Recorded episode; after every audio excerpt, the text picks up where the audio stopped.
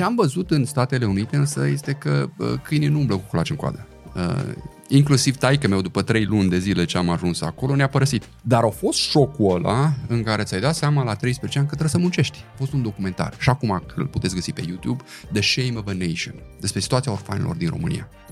Era o vineri seara, mă uitam la chestia asta. Bineînțeles, eu mă autocompătimeam că trebuie să muncesc, că mă părăsit taică meu, că vai de capul meu și așa mai departe. Băi, și când am văzut orfanii aia și când am văzut situația aia care era în comunismul românesc și cum erau ea, parcă mi-au șoptit de Dumnezeu și mi-a spus, uite, prin comparație cu eu duci bine. Așa o lucra Bunul Dumnezeu. Dacă în 89 eram la modul propriu pe strări, în 1999 eram unul de cei mai tineri profesori universitari la University of Akron, terminasem un MBA la Case Western Reserve, eram intervievat să mă duc la McKenzie, pe coasta de vest, uh, în, în Silicon Valley, și tot așa, într-un concurs de împrejurări, am venit în România. De ce te-ai întors și de ce ai rămas? M-am întors în primul rând pentru... A fost chemarea lui Dumnezeu și m-am întors pentru studenți. Uh, și pentru mine cea mai mare realizare sunt cei aproape 600 de absolvenți cu care am putut să lucrez îndeaproape. 90% uh, dintre ei sunt în România uh, și cei care au plecat în străinătate au plecat în străinătate pe posturi. Un bancher la Londra, deci nu s-au dus așa. Deci ei sunt cei care m-au motivat. Plus, odată ce am ajuns aici și am văzut comunitatea de antreprenori, comunitatea de oameni de bună credință, care vor să facă o schimbare, care vor să... E, e o chestie care mă motivează. Uh, am și eu necazurile mele. Uh, sunt și eu supărat pe anumite șosele care nu se mai termină. Sunt și eu supărat pe uh, anumite legi care sunt chiar întortocheate. Dar rămân optimist că încetul cu încetul chestiile astea o să se îmbunătățească. Bine, da. Sebastian Văduba, bine ai venit. Bine te-am găsit. Așadar, uh, avem un IGDLCC uh, blană, bombă, forță, pentru că avem, nu pe cineva de la Oradea, avem un orădean care a trecut prin America înainte să vină aici. Din nou, ceva sună foarte cunoscut aici, pentru că de fiecare dată când vine George Haber avem discuții interesante. Da. Și foarte interesant este cum din orașul ăla vin tot felul de oameni deștepți. Unul mai deștept ca altul. Mulțumesc! Ei sunt foarte deștepți, sper și eu să mă ridic la nivelul lor. acum ar trebui pentru că tu ești unul dintre oameni care școlește oameni deștepți. Da. Și acum, uh, ce, ce ai vrea să știi oamenii repede despre tine? Partea de profesorat? Uh, hai să începem cu asta. Cred că la mine combinația e interesantă. Încerc să țin echilibru între profesorat, între consultant și ceea ce numesc eu activ în uh, societatea civilă, adică în asociații, în chestii de, de genul ăsta de comunitate. Mm-hmm. Deci nu ești doar profesor, nu și lect- ăsta deci sunt, conf- sunt conferențiar universitar, uh, am toate gradele care am nevoie, sunt consultant, antreprenor în serie, m-am implicat în vreo 25 de startup-uri. Uh, doar 20. Doar 25. Acum ce se întâmplă? Având studenții, studenții mă trag după ei. Hai că am făcut, hai că am făcut, hai cu noi. Bun, dacă vreți, hai că vin cu voi. Întotdeauna sunt minoritar. Maxim am intrat 10%. Uh, dar sunt acolo implicat, știu despre ce se întâmplă, mai le spun una, mai le spun alta. Știi? Deci îi aspectul ăla în care sunt nu doar mhm. un teoretician, dar și practic partea antreprenorială, știi? Deci tu, tu, tu, tu nu ești un profesor normal. Mulțumesc. Da, o, să știi că eu ca și un compliment. La nunta mea mi s-a spus chestia asta. Am știut că Sebastian nu e normal și toată lumea aplauda. da. Foarte tare. Da. L-am avut aici în studio foarte recent pe directorul general adjunct de la Universitatea Politehnică din mhm. București. Mm-hmm. Un da. tip foarte deștept, foarte organizat pe business, așa, care își dorește să susțină mai multe business-uri și universitatea să înceapă să devină acționari astfel încât să pună seed money. Ca, ca, au bani. Da, da, N-au da, încă lege, da, da. Și asta înseamnă că nu poate să, să-i ajute, dar zicea, zice, pentru mine calculul e foarte simplu, uh, că știu că dacă bag într-o sută măcar una de lovitură, da, da, că am văzut da, modelele de afară. Da. Deci, păi, deci mai e 75 de... Da, mulțumesc. Asta, asta e modelul. Puțin oameni știu când a început Google, de fapt a fost într-o duminică seara în care doi doctoranți stăteau și vorbeau cu coordonatorul lor și tipul pe loc le-a scris un cec de 100.000 de dolari și a spus, vreți să începeți, înregistrați algoritmul și duceți-vă mai departe. Deci este partea asta în care ai un profesor care nu doar este teoretician, dar are și partea asta de activitate. Și în special este partea de accountability. Deci cred că noi profesorii ce putem face este să-i ajutăm pe antreprenori să nu se grăbească. Pentru pe antreprenorii foarte tineri mai ales. Toți antreprenorii. Antreprenoriatul prin structura lui e o chestie de personalitate. Deci ai un om cu un gândac care vrea să facă, care are o nemulțumire. Știi? Un om cu un gândac? Cu un gândac, da, ceva care îl roade pe dinăuntru. Ah! Vrea să facă ceva, vrea, da. nu-i mulțumit cu cum sunt lucrurile, știi? Ok. Și atunci are nevoie de un advisory board, are nevoie de cel puțin de un mentor care spune, măi, liniștește-te un pic, măi, stai puțin, hai să ne gândim, măi, hai să fim Pentru avocatul diavolului. Nevestele. Uh, și nevestele și soacrele sunt bune, uh, dar e, e important echipa aia de consilieri, Așa. Uh, de sfatul bătrânilor, care să le spună liniștește-te. Și acolo vreau să mă poziționez eu și acolo cred că avem nevoie de mai mulți. Acești oameni care să vină cu, cu un echilibru, să nu-i oprească, deci să nu vină să toarne apă rece peste ideile lor, ci să spune, bun, hai gândește la chestia asta, hai deschide și chestia asta, măi, du-te vorbește cu, cu tare, cu tare, de exemplu, în, uh, în tech în România, foarte buni oameni cu produse, foarte bune produse. Când e vorba de vânzare, mm, mm, scăța, scăța. Știi? Și când vorbesc cu un uh, posibil antreprenor în tech, prima întrebare pe care eu pun, zic, bun, știi să vorbești cu advertisers? Bun, știi să faci vânzări uh, la o piață globală sau tu cu ai tăi în, în provincie? Și stă și te gândește, bă, dar știam un produs extraordinar și dacă avem 500.000 de euro, putem să-l ducem până la punctul D și așa mai departe. Dați de acord, ești în stare să îl vinzi global. Ești în stare să-i convingi Dar pe... ce înseamnă global? Că centrul planetei e aici în România. Absolut. Păi de suntem între China și America. Deci da, noi, sunt, noi, noi, noi suntem noi. în echilibru. Deci eu am, am avut aici la, la interviu pe traducătorul Ceaușescu care mi-a spus că Ceaușescu a fost cel care a încălzit relațiile între SUA și China. Da. Nu, nu Kissinger, nu? Păi împreună cu Kissinger. Bine, Kissinger cred că era și el pe acolo. Da, da, da, da. Fără dar și poate și nu, nu vreau să neg contribuția României uh, și tocmai de aia, pentru că avem o poziție istorică bună, centrală. De- deci noi, dacă te uiți la structura noastră, suntem foarte buni intermediari. Uh, și geografic și tot ce vrei. Dar revenind la ce ai spus tu, că nu vreau să te da. deraiez, oamenii care creează lucruri la noi au o mare problemă să le ducă dincolo de one. Corect. Pleacă da. de la 0, ajung la 1 cu Q cu vai, da, da. dar dincolo de 1 până la 10 da. se împotmolesc. Corect, da. O să vorbim și despre chestia asta. Da. Uh, deci cum facem uh, să pornim, uh, să facem bootstrap, nu? Așa îi da, spune. Da, să da. faci un startup, să îi dai drumul, care sunt greșelile pe care le fac tinerii antreprenori de la cineva care lucrează direct cu ei, dar le și predă. Ce predai? Corect. Predau antreprenoriatul, dar dat fiind faptul că predau la o universitate mică, confesională, care nu are suficienți profesori, am intrat și în resurse umane, și în management, am ținut și cursuri de marketing, mm-hmm. inclusiv am ținut și un curs de uh, contabilitate. Uh, că a fost nevoie. Și să știi că mi-a prins foarte bine. Deci faptul că nu sunt doar în turnul ăla de filde și spun, domnule, eu sunt doar în domeniul meu și văd ce se întâmplă și în mm-hmm. dreapta și în stânga. Așa, accidental am intrat în tehnologie.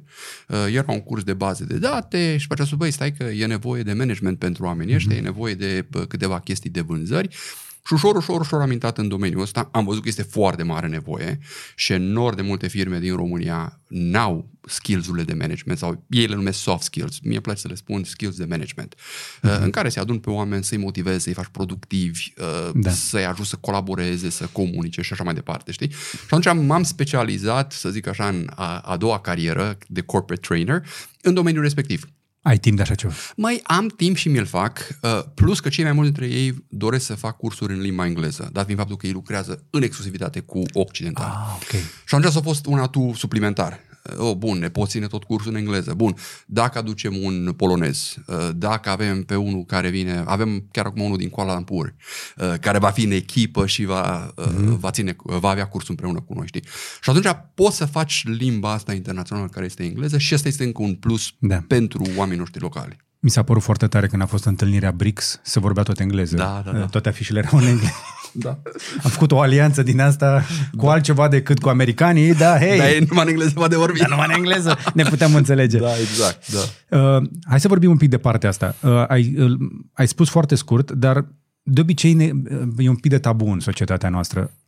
Te-aș ruga, dacă ești de acord, să-mi povestești un pic ce înseamnă universitate confesională. Da.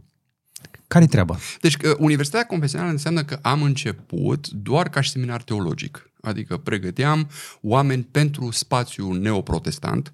Okay. Uh, ce înseamnă păstori, uh, lideri bisericești. Uh, cu vremea, bun, hai să facem și, să, hai să pregătim și profesori. Au început licee confesionale, școli confesionale și mai departe. Bun, după aceea, hai să pregătim și oameni cu muzica. Hai să pregătim și asistenți sociali. Și în special, dat fiind background-ul nostru de neoprotestanți, de implicare în societate, partea de asistență socială s-a potrivit excelent. Și asta era anii 90. După ce a venit ideea aceasta, bun, ce-ar fi dacă am pregătit și oameni în domeniul organizațiilor, uh, oameni cu skills-urile de management și aici era o chestie dublă. Odată începeau să fie tot mai multe organizații confesionale, uh, firme, uh, ONG-uri, biserici și așa mai departe, dar era și problema aceasta mare a corupției, care încă mai este, dar prin comparație cu ceea ce era în anii 90, lucrurile s-au îmbunătățit un pic, știi? Deci, domnule, putem să pregătim oameni de business care să aibă și frică de Dumnezeu, care să aibă și un uh, concept de perspectivă de lungă durată. Adică, domnule, dacă eu acum îți trag ție o țeapă, peste 5 ani de zile mă văd cu tine și tu te duci și povestești cu cineva despre ce ți-am făcut eu. Hai să, hai să echilibrăm lucrurile. Um, și așa, așa s-a născut școala de management. Uh, eu la vremea aceea predam în Statele Unite, în America. A început-o John Lenton, un domn extraordinar din Marea Britanie, uh, care și-a dat demisia de la American Express, uh, a luat un early retirement și s-a mutat în România 8 ani de zile. Și 8 ani de zile a pus temeliile, s-a luptat cu acreditările, cu tot, a învățat limba română și a stat, a stat aici împreună cu noi. Și după ce el se pregătea, sau în timp ce el se pregătea să se uh, reîntoarcă în Marea Britanie, uh, apropo, el era uh, absolvent de Harvard, de Oxford, lucrase la American Express ca și uh, prim vicepreședinte și era uh, pastor anglican, ordinat. Ce tare. Deci era o combinație excelentă. Îl mai, îl mai, mai vine prin țară? Da, sigur, da, sigur. Trebuie să mi-l aduci aici, abia aștept. Chiar scriem o carte împreună. Deci scriem o Cât de carte, tare. Teaching Business as a Mission, așa un fel de memoriile Ma. lui, istoria mea. Ideea asta, el se gândea foarte mult să intre în corporate chaplaincy, adică capelan pentru corporatiști. Cum? Corporate chaplaincy. Bala, tu ai auzit de asta? corporate chaplaincy, hashtag corporate... What? Măi, să știi că este o, un domeniu Da. uh, în Occident care se ocupă de chestia asta. După cum sunt capelan pentru armată, uh, sunt capelan pentru uh, diferite domenii, de ce nu pentru partea de business? Mă. Și acum, în tehnologie, deci Google are corporate chaplain care se ocupă exact de chestia asta, probleme spirituale, dacă e vorba de consiliere uh, și așa mai departe. Du-te de aici. Foarte, foarte interesant conceptul. La noi aici, la business uh, în România, românilor le e teamă să, da, să nu-și dea țepe unii altora, le e frică de ANAF, de un proces în instanță și cel mult de karma. Da. N-am auzit de Dumnezeu în ecuația da, asta. Da, da, da. E, Să știi că sunt. Acum sunt în România de aproape 20 de ani și vreau să spun că sunt oameni cu frică de Dumnezeu. Sunt, sunt. Sunt. Dacă e la bani mărunți, toți le e frică undeva de Dumnezeu, dar când vin la business, cei mai mulți, ăia, cel puțin aia care dau țepe, efectiv intră într-o transă, știi? Da, da, da, da. da. Măi, e- este o chestie care cred că e din imnul nostru românesc, acum ori niciodată, care eu cred că e cea mai groasnică frază în limba română. Și o vezi chestia Ok. asta în special în business. Uh, Vezi pe câte un antreprenor care în personalitatea lui sau ei e așa mai uh, mânat, mai driven, știi? Și are impresia că dacă acum nu dă lovitura, dacă acum nu semnează contractul, dacă nu prinde acum licitația, se termină lumea. Uh, și are mindset-ul ăsta de acum ori niciodată. Și nu se gândește că luna viitoare trebuie să execute, că s-ar putea chestia asta să devină publică în presă și așa mai departe. Uh, am lucrat într-o vreme cu Transparency International exact pe tema asta uh, și l-am numit Summitul de Integritate pentru Prosperitate. Și exact asta era tema pe care uh, încercam să conștientizăm oamenii. Măi, oameni buni, e o chestie de termen lung. Uh, e o chestie în care, da, faci Ce acum... e termen lung, Sebastian? Termen lung e minim, do- minim 10 ani. Ah, ok. Minim 10 ani. Are cineva planuri în țara asta pe 10 ani? Măi, să dea Dumnezeu să Noi aibă. avem plan dacă imigrăm sau nu anul ăsta. Da, măi, să dea Dumnezeu să aibă. Uh, Eu personal lucrez și de-abia aștept 16 decembrie 2029. Știi ce se va întâmpla atunci? România va împlini 40 de ani de la Revoluție și speranța mea este că se va încheia perioada de pustie, de hoină reală și vom intra în țara Cananului. Și după 16 decembrie 2029 s-ar putea lucrurile să fie altfel. Cu o altă generație, sper să vină frații noștri din străinătate. Uite la modelul Irlandei. Uh, Irlanda a avut o diasporă și mulți ani au fost în străinătate și încetul cu încetul au venit acasă. Și au investit, și au făcut firme, și au făcut politică altfel, și au făcut business altfel, și au pus temelia comunității altfel. Avem aproape 5 milioane de români în străinătate. Uh, Unii dintre ei ne urmăresc chiar acum. Uh, Mulți dintre ei ne pentru urmăresc. ei, pentru ei merită să, să rămânem optimiști. La un moment dat credeam eu că mi se mulțesc mie ro- uh, cei din străinătate care mă descoperă, dar de fapt erau români care emigraseră între timp. Da, Povestea asta cu irlandezii o putem replica foarte ușor și la polonezi. da, da, excelent exemplu. Valul de polonezi care se întorc acum în țară acolo Da. este fantastic. Da, da, da. Polonia se pregătește Da. să devină m- nu mai tigru, Da. de acum este unul, Gigant. un gigant Da, da, te- da. tehnologic și economic Da. Al Europei. Puțin lume știe, spre exemplu, că polonezii sunt numărul unu la consumul de bere și de whisky din uh, Uniune. Da. De departe. Sunt mulți și beau. Dar au cu ce? Da, da, da. Produc. Da, da, absolut. La români mai greu. Da. Însă, se întâmplă ceva interesant. În ultima perioadă am avut mai mulți invitați care mi-au vorbit despre întoarcerea românilor. Mhm. Am vorbit cu Mădălina Oceanu, specialistă în resurse umane. Interviul cu ea este să ți-l pui la rană. Când vorbește despre cum și-a dorit de cu 10 ani să uh, uh, le ofere cumva un soft landing românilor care se Da, întorc în da, țară. da. Cum le explici cum se face un contract, cum îți plătești chiria, toate lucrurile astea. Foarte interesant. da. Dar în realitate, Sebastian, suntem un pic departe. Mai avem de lucru, da. Și atunci, până când vedem cum facem noi soft landing-ul pentru cei Da. care vor să se întoarcă, povestește un pic de ce ai plecat tu de aici inițial. Da, bun, e, istoria mea acum, eu, eu sunt din primul val, uh, 89. Deci noi am plecat în 1989. Înainte de Revoluție. Înainte de Revoluție. Aveam 12 ani, uh, taică meu a fugit, deci el a lucrat în Egipt, uh, cum era vremea aia pe Ok. uh, muncitorii sau el era tehnician, maestru, uh, a fost uh, detașat în Egipt, la Asiut și din Egipt a ajuns în Statele Unite. Uh, Sora mea deja era logodită cu cineva în Statele Unite, s-a dus uh, să căsătorească cu el în 88 și după aceea a mers și taică meu. În 89 ne-am dus și noi la reîntregirea familiei. Uh, când ne-am dus, gândul era că nu te mai torci înapoi. Deci îți dai seama, pleci din România comunistă în care era bă, lipsurile alea, coadă de la carne, la lapte, nu era curent, nu era căldură și ajungem în Chicago uh, și vedem luminile alea, vedem toate chestiile alea extraordinare. Revenim la IGDLCC îndată ce îți spun despre sponsorul nostru, Darcom Energy, cei care ne garantează că nu ni se sting luminile din studio, adică nu avem niciodată pene de curent. Panourile fotovoltaice, invertoarele și bateriile sunt inima sistemului nostru energetic și cred cu tărie că sunt investiții importante, dar și rentabile. Cu acest sistem am economisit deja mii de euro la facturi, dar și mai important avem electricitatea garantată, fără fluctuații care ne pot defecta electricele și electronicele. Dacă ai în plan să construiești, să renovezi orice fel de clădire, inclusiv industrială, alege o soluție solidă de generare și stocare de energie. Noi colaborăm cu echipa Darcom Energy și îi recomandăm. Ce am văzut în Statele Unite însă este că uh, câinii nu umblă cu culaci în coadă. Uh, inclusiv taică meu, după trei luni de zile ce am ajuns acolo, ne-a părăsit. Și vă dați, îți dai seama, deci la, la 12 ani am ajuns cu maică mea și cu doi frați, uh, așa, la modul propriu pe străzi, într-un apartament în uh, zona Cleveland, ne-am mutat în alt oraș. Mi-era teamă de chestia asta că în Chicago iernile sunt dure. Da, da, da, da, da. Și am ajuns acolo, am, am fost foarte binecuvântați că sunt comunități române și în Chicago și în Cleveland și uh, au avut grijă de noi și, și n-am murit de foame, ca să spun așa. Dar a fost șocul ăla în care ți-ai dat seama la 13 ani că trebuie să muncești. Uh, ți-ai dat seama că trebuie să intri în tot felul de, de probleme. Știi? Vreau să-mi povestești aia, dar m-aș opri un pic chiar la partea Da. de comunitate. Mi se Da. pare cheie, pentru că știu că Chicago este um, locul poate cu cea mai mare densitate de români. Da, e un hub extraordinar. Nu? Da, e super. Da. Însă comunitatea care va ajuta pe voi, ce fel de comunitate este? Era comunitate neoprotestantă, deci era o biserică. Iată, Da, deci încă da, o da, dată, că da. aud foarte des uh, felul ăsta de modul ăsta de agregare, mai ales pentru românii din străinătate, în jurul bisericii. Da, da, da, da. Și Biserica Ortodoxă și cea Catolică în Cleveland, pentru că în Cleveland erau mult mai mulți ardeleni, Biserica Catolică era foarte puternică, Biserica Catolică Română, Biserica Maghiară, iarăși Mhm. mm-hmm. puternică. Da, într-adevăr, uh, ca și români, nu avem spiritul ăsta, să zic așa, de unitate uh, natural.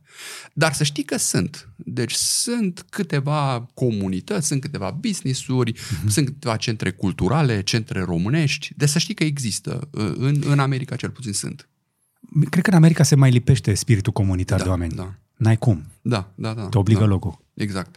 Deci vă ajuta comunitatea. Deci ne-a ajutat comunitatea. Uh, Eu personal mi-am dat... Cum a arătat ajutorul? Cum a ajutat chestia asta? Au venit oameni cu mâncare la noi. Uh, Au venit cu mobilă la noi. Uh, La voi unde? Unde stăteați? Deci noi, noi luasem un apartament în uh, zona săracă a orașului Cleveland. Fostul proprietar fusese un român și a pus o vorbă bună pentru noi. Noi am stat, să zic așa, la jumate prețul chirie și făceam curățenie. Deci uh, ne-a dat nouă responsabilitatea asta să facem curățenie, să scoatem gunoiul, să uh, curățăm zăpada. Iarna era mare nevoie de chestia asta. Și așa am început viața uh, de America, știi? Uh, și încetul cu încetul ne-a ajutat Bunul Dumnezeu. Eu am luat-o așa la pas, m-am dus din loc în loc și mi-am căutat de lucru. Uh, m-a angajat o carmagerie, Ok. la curățenie, la absolut toate celelalte. Nu știam o băuă de engleză, deci aia era marea problemă. Deci mă duceam acolo Asta și... în 90? Uh, 89. Chiar în 89, deja așa de în, repede. Chiar în 89. Păi ce să faci dacă te-o părăsit ai tu în august? Câți ani aveai? Tr- d- 12 ani. Și aveam 12 ani. Stai puțin. Da. 12 ani, 1989, te duci la carmangerie să muncești. M-am dus la carmagerie să muncesc. Da, da, da. să, ok. Ce puteam să muncesc? Să fac curățenie neștiind limba. Dar acolo am învățat engleză.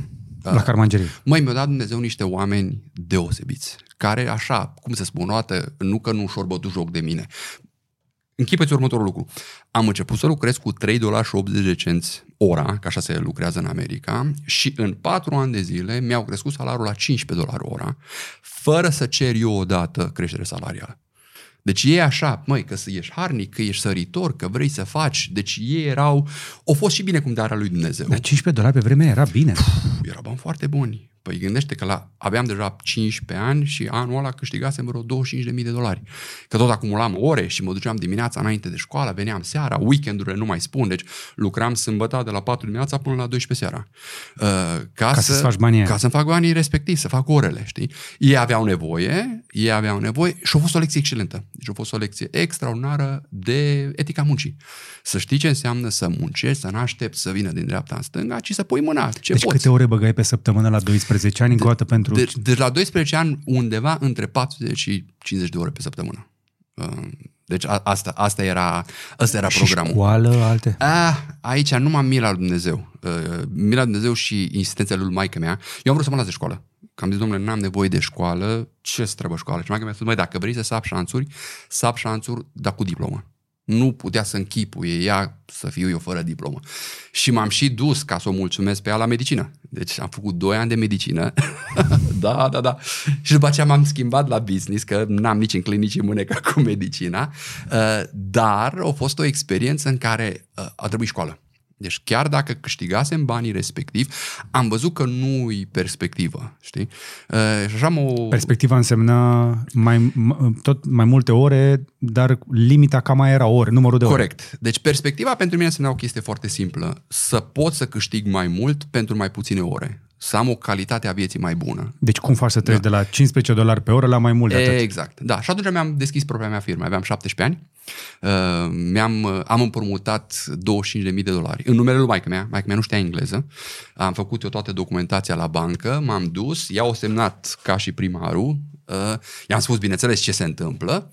Și am luat uh, un împrumut de 25.000 de dolari. După ce au trebuit să trec printr-un proces ca să-mi dea mie dreptul să semnez, că fiind sub 18 ani era minor. Și mi aveau eu o chestie de legally emancipated, în care am devenit emancipat legal doar ca să pot să semnez contracte. Îți dai seama, eram proprietarul firmei, dar n-aveam încă 18 ani. Da, a fost, a fost o experiență Wow. wow. uh, foarte, foarte Și ce făcea interesantă. firma aia? Carmagerie. Deci, Tot carmagerie. Carmagerie, bineînțeles. Dacă știai business-ul, Bă, dacă știam business-ul, de 5 ani, eu sunt în business-ul ăsta, de 5 ani bag la carmagerie. Da, Câți da. ani? 17. Da, a fost, a fost o, o călăuzire foarte interesantă. Foarte Genială, interesantă. mi se da. pare povestea asta. Măi, și ce s-a întâmplat? Uh, Că aici am vrut să ajung. Am intrat într-o perioadă de răzvrătire în care n-am mai vrut să știu de limba română. Eram foarte supărat pe taică meu când ne-a părăsit. N-am mai vrut să vorbesc limba română. Și după aceea, prin 92-93, a fost un documentar, și acum îl puteți găsi pe YouTube, The Shame of a Nation, despre situația orfanilor din România. Era o vineri seara, mă uitam la chestia asta. Bineînțeles, eu mă autocompătimeam că trebuie să muncesc, că m-a părăsit taică meu, că vai de capul meu și așa mai departe. Băi, și când am văzut orfanii aia, și când am văzut situația aia care era în comunismul românesc și cum erau ea, parcă mi-au șoptit de Dumnezeu și mi-a spus, uite, prin comparație cu eu duci bine. Și atunci așa mi-am, mi-am spus, zic, "Puf, wow, chiar Prin, prin comparație cu copiii ăia, suntem toți la o, un secol distanță. la superlativ. Măi, și atunci am primit așa ca o chemare în care s-ar putea să te duci înapoi și să-i ajuți. Dar bă, gândiți, aveam, cred că 14 ani, 15 Dar ani. era asta problema ta atunci? Măi, nu era. Dar așa am simțit-o eu în sufletul meu. Așa am simțit-o eu în sufletul meu. Și am spus în mine, dacă mi se deschide ușa și dacă voi avea oportunitatea, o fac. Așa o lucra Bunul Dumnezeu dacă în 89 eram la modul propriu pe strări, în 1999 eram unul de cei mai tineri profesori universitari la University of Akron, terminasem un MBA la Case Western Reserve în The Dot-Com Boom, în care se discuta despre AOL, valuation-ul lui Yahoo, dacă mai țin minte. Era, era da, nebunie. Da. Uh, eram intervievat să mă duc la McKenzie, pe coasta de vest, uh, în, în Silicon Valley, și tot așa, într-un concurs de împrejurări, am venit în România, uh, profesorul meu, mentorul meu de la University of Akron, adoptase o fetiță din Râmnicu Sărat. Fantastic. Și fetița avea o, o soră geamănă. Și îmi dă documentul, îmi dă dosarul și îmi spune, măi omule, dacă tu poți găsi pe fetița respectivă, zice, mai ajutat foarte mult. Povestea lungă, scurtă, am găsit fetița și cele două s-au reîntâlnit la televiziune, pe televiziunea națională românească la surprize, surprize, în 1, 1 uh, iunie uh, 1999 sau 2000, ceva de genul ăsta. Fantastic. Știi? Și atunci am simțit, mai aveam pe de o parte tragerea asta către business, era de dot-com boom, dar era și partea asta socială. Și când s-a deschis universitatea, University of Akron, am prins un grant de la Departamentul de Stat, am intrat la doctorat aici în, în București, la ASE, împreună cu uh, domnul Lefte și echipa, uh, ca să dau o mână de ajutor. Deja Universitatea Emanuel avea o școală de business uh, în contextul unui seminar teologic. Măi, hai, faci ceva aici. Bun, sunt gata să fac ceva. Hai să vedem ce putem face. Am făcut un doctorat și în anul 2005 am primit chemarea să mă întorc. M-am căsătorit cu Lois, uh, soția mea, uh, care era, bineînțeles, din România și amândoi suntem profesori la Universitatea Emanuel. Ai găsit-o aici în România? Aici în România. Aici în România.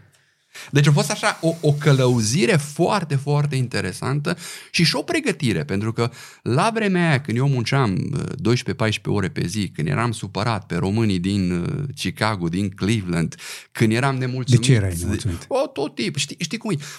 Când pornești în viață cu multe așteptări, sigur vei fi dezamăgit. Și aveam foarte multe așteptări de la ei. Ăștia ar trebui să facă, tu ar trebui să faci. Da. Uh, și tot timpul ești nemulțumit. Când nu mai ai așteptări de la ei, ci doar de la tine, încep să fii arnic. Încep să pui mâna, să vezi, mai pot eu să mut asta de aici acolo, pot să scriu o lucrare, pot să încep o firmă. Deci până la urmă te-ai întors în 2000? În 2005 m-am 5. întors permanent. Uh, în, în 98 am început și veneam periodic, uh, o dată de două, de trei ori pe, pe an veneam în, și în tu, țară. tu în ultimii 18 ani? Sunt în România. Da, sunt în România, călătoresc, am o catedră, predau în state, uh, am diferite proiecte cum pe care timpul? fac. Cam, cum, cât, cât acolo, cât aici? Ah, mi-ar place să spun 8 luni în România, 4 luni în America, dar la modul propriu, pentru că România e foarte mult de lucruri și e plin de crize. 10, 10, luni, 10 luni în România. Păi, știi, în, în Dar România... la ce crize lucrezi aici? Măi, în România suntem propi, uh, pompieri de profesie. Ah, ok. deci în România e chestia asta, e chestia Din asta. naștere.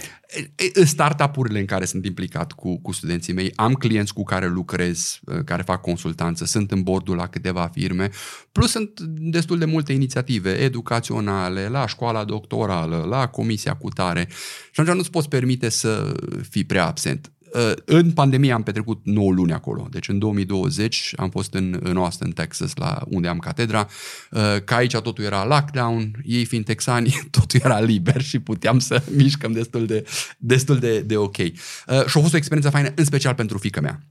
Mm-hmm. S-a născut un startup social din chestia asta. Fica mea la 12 ani a început păpuși și povești românești, o chestie pentru... La 12 ani, La 12 ani, păi, da. ce, ce naște din pisică... nu prea au vrut ea, dar kicking and screaming a mers în direcția respectivă. Ok. Acum da. câți ani a fost asta? Uh, deci acum 2 ani. Acum 2 ani? Da, da, da, da, da, uh-huh. da, da. Deci, deci uh, mergem, mergem în direcția cea bună, spun eu. Uh, și uitându-mă la ce a fost România în 98 când a venit prima dată, Uh, și când grănicerul s-a uitat în pașaport și a făcut așa și mă le-a zis care zice, taxa de prietenie, ați uitat să o puneți aici. Uh, deci asta era în 98, ceea ce este astăzi. Uh, când... Ei dat taxa de prietenie? Nu, nu i-am dat taxa de prietenie. Păi și ce a făcut? Da. Te-a mai ținut un pic acolo? M-a mai ținut, mi-a tot explicat el acolo, deci experiențele alea din Ei, st- ei stricat... Uh... I-am stricat ghișeftul, da? da? Mă rog, da, da, mă uit la ce înseamnă astăzi uh, când intru în țară, inclusiv într-un oraș ca și Oradea, în care se poate veni internațional, în care îi o omenie, în care ai, totuși, îi civilizație. Când ai dat ultima oară șpagă în România? Nu cred că am dat spagă. Niciodată în România? Nu. Ți s-a cerut? Da, mi s-a cerut. Când ți s-a cerut ultima oară? Oh, cred că la ceva avize, acum vreo 2 sau 3 ani, Okay. Dar din nou nu mi s-a spus așa foarte direct. Că știi că ar fi bine dacă vreți urgentat și am spus, îmi pare rău, nu fac chestia asta. Dacă vă pot ajuta cu altceva, vă rog să-mi spuneți. Și asta este de obicei strategia mea. Dacă vă pot fi de folos cu altceva, da, da, nu dau șpagă. Și observația mea este că inclusiv oamenii care cer șpagă au așa un fel de conștiință și li rușine. Și cred că dacă suficienți oameni iau poziție, Plus că ă, în ultima vreme îți bine plătiți. Deci cei care sunt în administrația publică nu mai, inclusiv A. în învățământ și în sănătate, deci nu mai e problema. Salariul mediu este mai mare cu 30% decât în mediul privat. Bravo. Da, asta, asta spun și eu. Deci statul ne face ă, concurență neloială sectorului privat pentru că ne angajații. Deci odată pleacă oameni în străinătate și cine nu pleacă în străinătate se angajează la stat. Și la stat nu-i, nu-i pretinde nimeni și așa mai departe. Dar Îs, îs, îs chestii interesante. Bun, uh, interesantă uh, istorie. Da, da, mulțumesc. Slavă lui Dumnezeu pentru asta și uh, mă, mă bucur și să știi că nu sunt singurul. Să știi că sunt oameni care s-au întors și care au făcut niște chestii excelente. Și totuși, de ce te-ai întors și de ce ai rămas? M-am întors în primul rând pentru... A fost chemarea lui Dumnezeu și m-am întors pentru studenți. Uh, și pentru mine cea mai mare realizare sunt cei aproape 600 de absolvenți cu care am putut să lucrez îndeaproape. 90% uh, dintre ei sunt în România uh, și cei care au plecat în străinătate au plecat în străinătate pe posturi. Un bancher la Londra, am un fost student care e manager la vreo 3-400 de canadieni în Vancouver, deci nu s-au dus așa. Deci ei sunt cei care m-au motivat. Plus, odată ce am ajuns aici și am văzut comunitatea de antreprenori, comunitatea de oameni de bună credință, care vor să facă o schimbare, care vor să... Uh, e, o, e o chestie care mă motivează. Uh, am și eu necazurile mele. Uh, sunt și eu supărat pe anumite șosele care nu se mai termină. Sunt și eu supărat pe uh, anumite legi care sunt chiar întortocheate. Uh, dar rămân optimist că încetul cu încetul chestiile astea o să se îmbunătățească. Mai zi o chestie. Te rog. O să te întreb niște chestii destul de directe, Te pentru rog. că am curiozități. Da, da. Și mă bucur foarte mult că văd pe cineva care vine dintr-o astfel de comunitate. Sunt curios cât de bulă este comunitatea voastră și ce o ține la oaltă, pentru că tot aud cuvântul comunitate, comunitate. Da și cea de la Oradea este tot pe bază religioasă? Da, da, da, da este, este neoprotestantă. Deci, ă, în contextul neoprotestant, ă, este o rețea de biserici și biserica este foarte independentă. Deci fiecare biserică este independentă ă, de sine. Neoprotestanții vin de la Luther. Deci, odată Luther a făcut reforma în biserica catolică și din mișcarea lui Luther, care sunt protestanții, după aceea sunt neoprotestanți, undeva în secolul XVII pentru noi, ca și valoare principală, este partea asta de dependență de Dumnezeu și dependență de noi. Este etica muncii. Uh, o carte foarte bună care o recomand este cartea lui Max Weber, uh, Etica protestantă și spiritul capitalismului.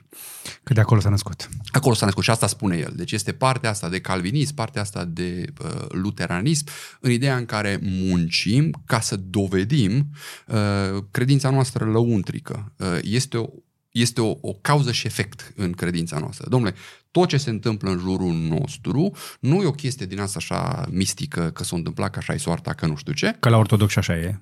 Nu spun. În, în, o spun eu. În mare măsură... În, e un dat. În, la, în, noi, la noi totul se pogoară. Deci în, în uh, accepțiunile asiatice, pentru că dacă te duci mai departe, în India sau în alte părți, ajungi la chestia în care, domnule, nu poți uh, face nimic, totul ți este scris, ți este așa mai departe în accepțiunea uh, protestantă, că de aia, dacă te uiți și capitalismul și Max, uh, Max Weber a scris foarte mult, mai recent Neil Ferguson vorbește foarte mult despre chestia asta, capitalismul a fost credința asta. Exact. Domnule, sunt în controlul lucrurilor, uh, trebuie să experimentez. Este partea asta de questioning authority, Uh, foarte interesantă, în care dacă cineva e deasupra ta persoană în autoritate, tu spui, stai puțin, uh, dacă ceea ce spui tu e bine, bine, dacă nu, mă duc un pic mai departe. Că dacă te uiți antreprenoriatul, s-a născut în biserica protestantă. Exact. În, în care eu, ca și antreprenor, mă uit la șeful meu și spun, măi, șeful, cu tot respectul, te, așa, dar eu cred că pot face o firmă mai bună ca tine. Eu îmi deschid propria mea afacere, propria mea carmagerie. Și de acolo se naște concurența. Și iarăși, concurența este o chestie pe care o promovăm foarte mult și partea de libertate. Mai dacă tu vrei să faci chestia asta, bravo. Dacă el vrea să facă chestia aia, treaba lui, nu mă, uh, nu mă iau în el.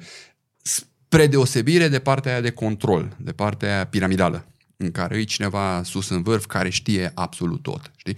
Deci aici adică, e diferența fundamentală.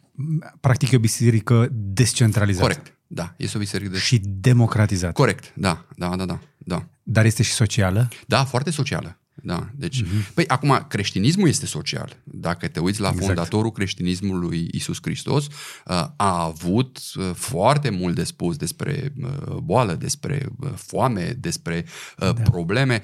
Deci, un creștin neimplicat social, nu știu cât de creștin e. Și totuși, cum îl împaci pe Isus cu partea corporativă, de corporate chaplaincy? Da, corp- corporate chaplaincy este doar structura de care ai nevoie. Deci, domnule, avem corporația și dacă te uiți, corporația ca structură uh, s-a născut în biserica neoprotestantă.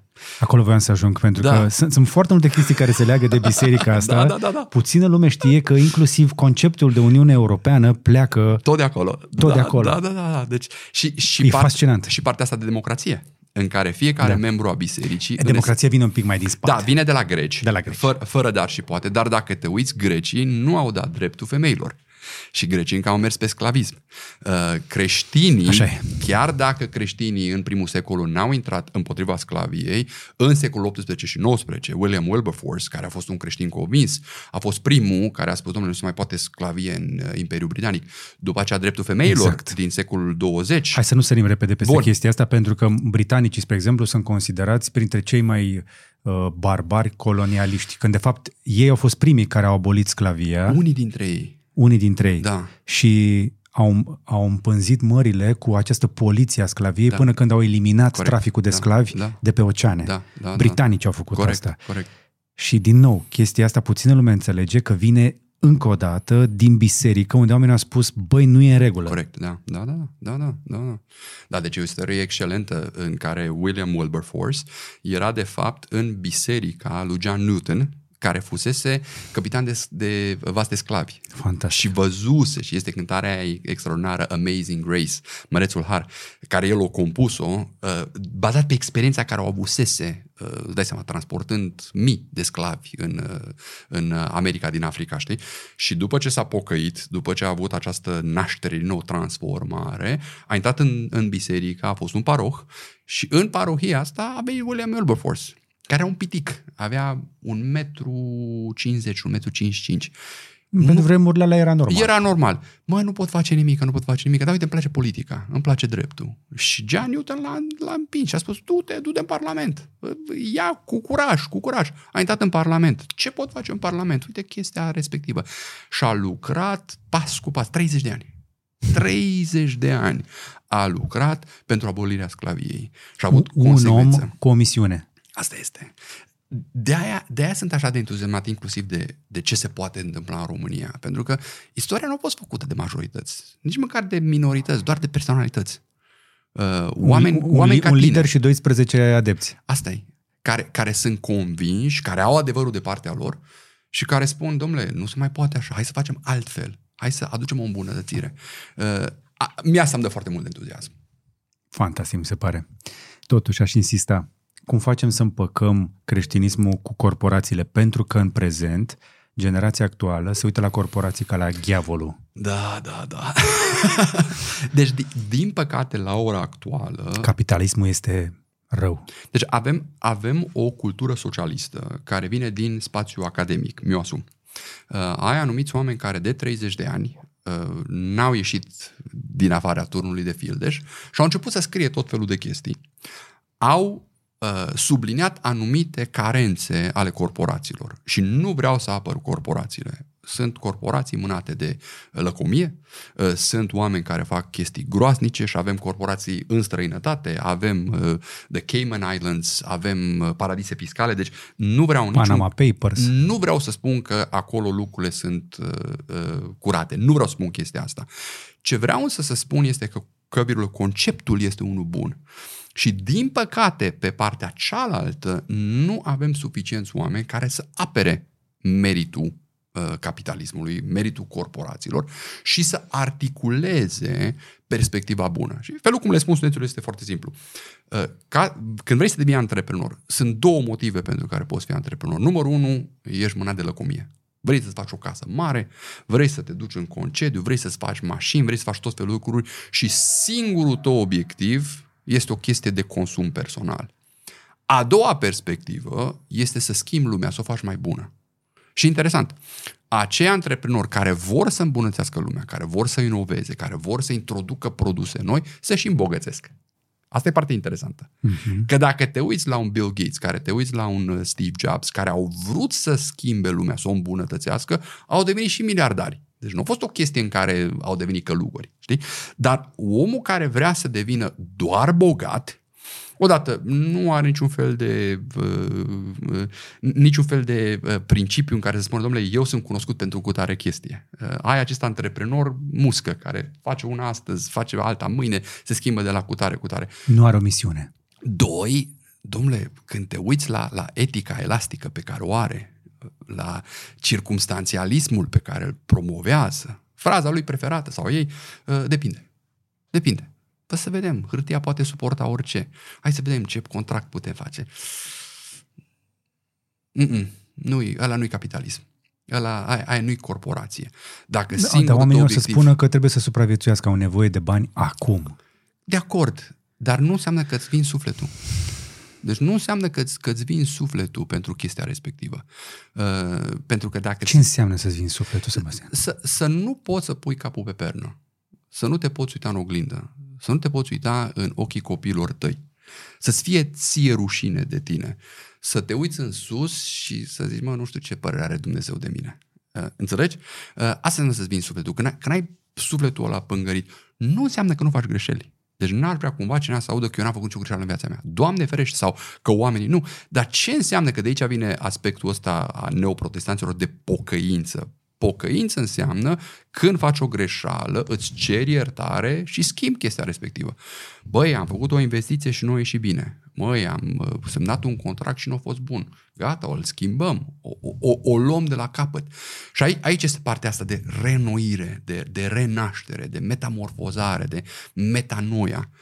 Aici cred că este partea de suflet care, măi, eu vreau să am un suflet curat și uh, periodic îl curăț, periodic mă uit în viața mea uh, și spun, bune, aia trebuie să o elimin, aia nu mai fac, aia nu mă mai bag, aia chestia nu mai fac.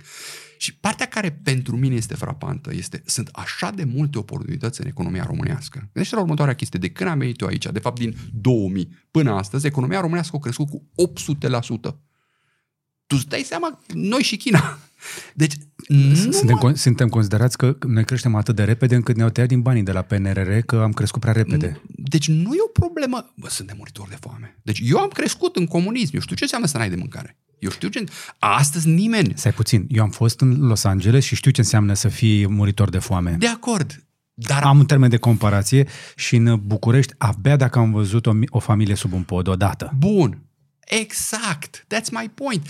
Deci, oamenii care astăzi în România spun, domnule, n-am încotro, trebuie să fac matapas lăcuri, trebuie să fac evaziune, trebuie să-l plătesc pe ăla la, la negru, nu se poate altfel, nu cred. Uh, oamenii se uită deasupra și văd că cineva are mai mult. Știu. Și, și asta, e, asta e o mâncătorie groasnică. De, deci, deci, în secolul 21, ispita noastră a tuturor este materialismul. Și dacă te uiți, materialismul este mânat de televiziune și în special de social media. Așa. În care eu mă uit la fostul meu coleg de școală, care nu a fost nici bun și împiedicat și mai vedea.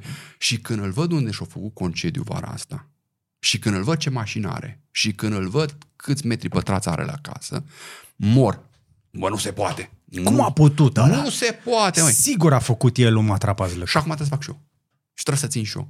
Este un film foarte interesant, Keeping Up with the Joneses uh, groasnic uh, despre stealth marketing. O familie, Demi Moore joacă, o familie este plasată undeva într-o comunitate americană și scopul lor este să stimuleze consumul. Să le facă în ciudă la cei din jur de lucrurile pe care le au. de mașini, de crose, Keeping de golf. Up with the Joneses. Keeping Up with the Joneses. Mă, dar mult de filmul ăsta, dar nu l-am... Ar trebui să-l vezi. Uh, Sunt câteva faze acolo, uh, până la urmă vecinul, care pe spiritul american se tot împrumută, se tot împrumută, ajunge la un punct în care nu mai poate și se sinucide. Deci se aruncă în piscină și se, se sinucide, pentru că nu mai poate să țină pasul. Și frica mea este că același spirit al materialismului vine și în România și uh, știi că este vorba aia în, în, în engleză, uh, uh, împrumuți niște bani ca să cumperi niște lucruri de care n-ai nevoie, ca să impresionezi pe niște oameni de care nici mai nu-ți place. Și în loc ca societatea noastră să fie o chestie de uh, altruism, în care să ne ajutăm unii pe alții, să ne încurajăm unii pe alții, ne concurăm. Cine are mașină mai mare? Unde se vede chestia asta cel mai groaznic în cultura românească este uh, la copiii noștri. Că noi ca noi. Dar copilul meu să aibă. Da, să-i cumpăr, să-i dau, să fac.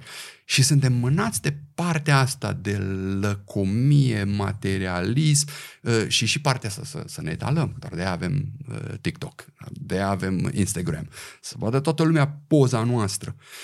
Nu sunt împotriva tehnologiei, dar cred că dacă intri în cursa asta, sufletul tău suferă. Majoritatea suntem acolo. Din păcate. Cum ieșim? Foarte simplu, pocăința.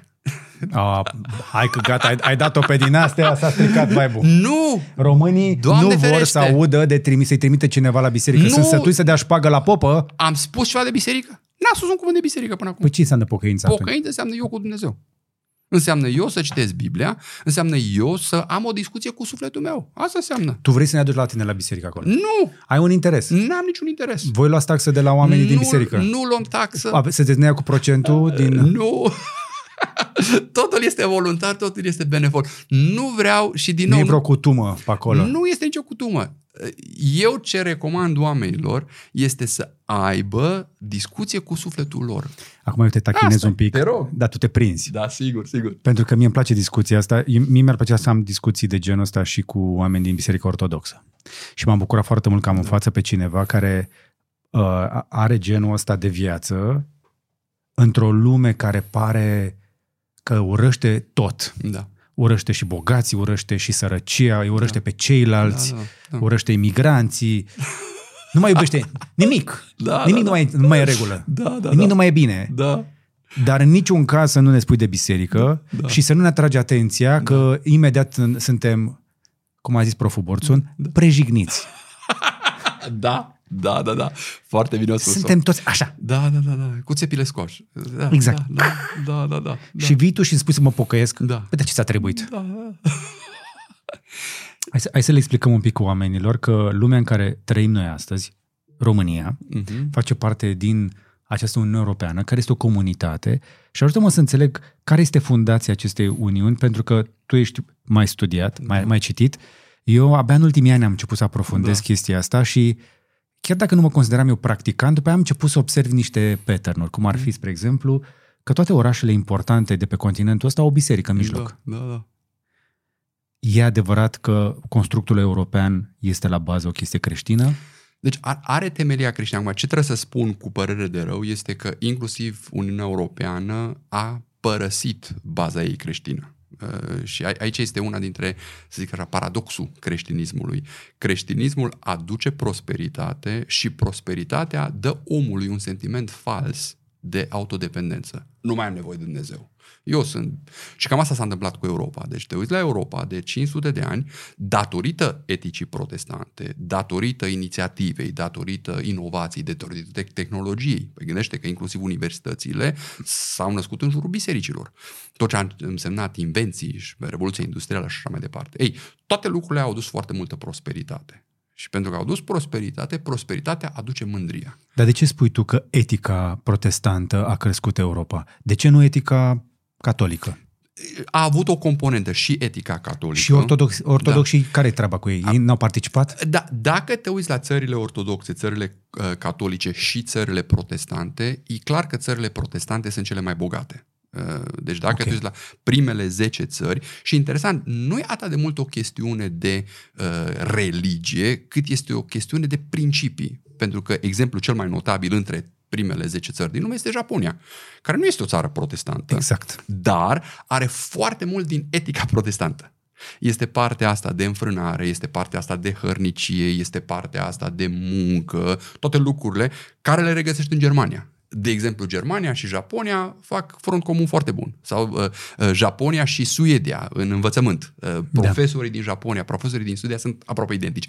Deci nu mai așa de mult o chestiune religioasă și și Max Weber, care a scris uh, în secolul 20, a spus, domnule, astăzi Europa nu mai este creștină. Dar sunt practicile protestante pe care le moșteniserăm de mai mulți ani de zile, care într-o oarecare măsură un fel de inerție încă mai duc lucrurile până astăzi.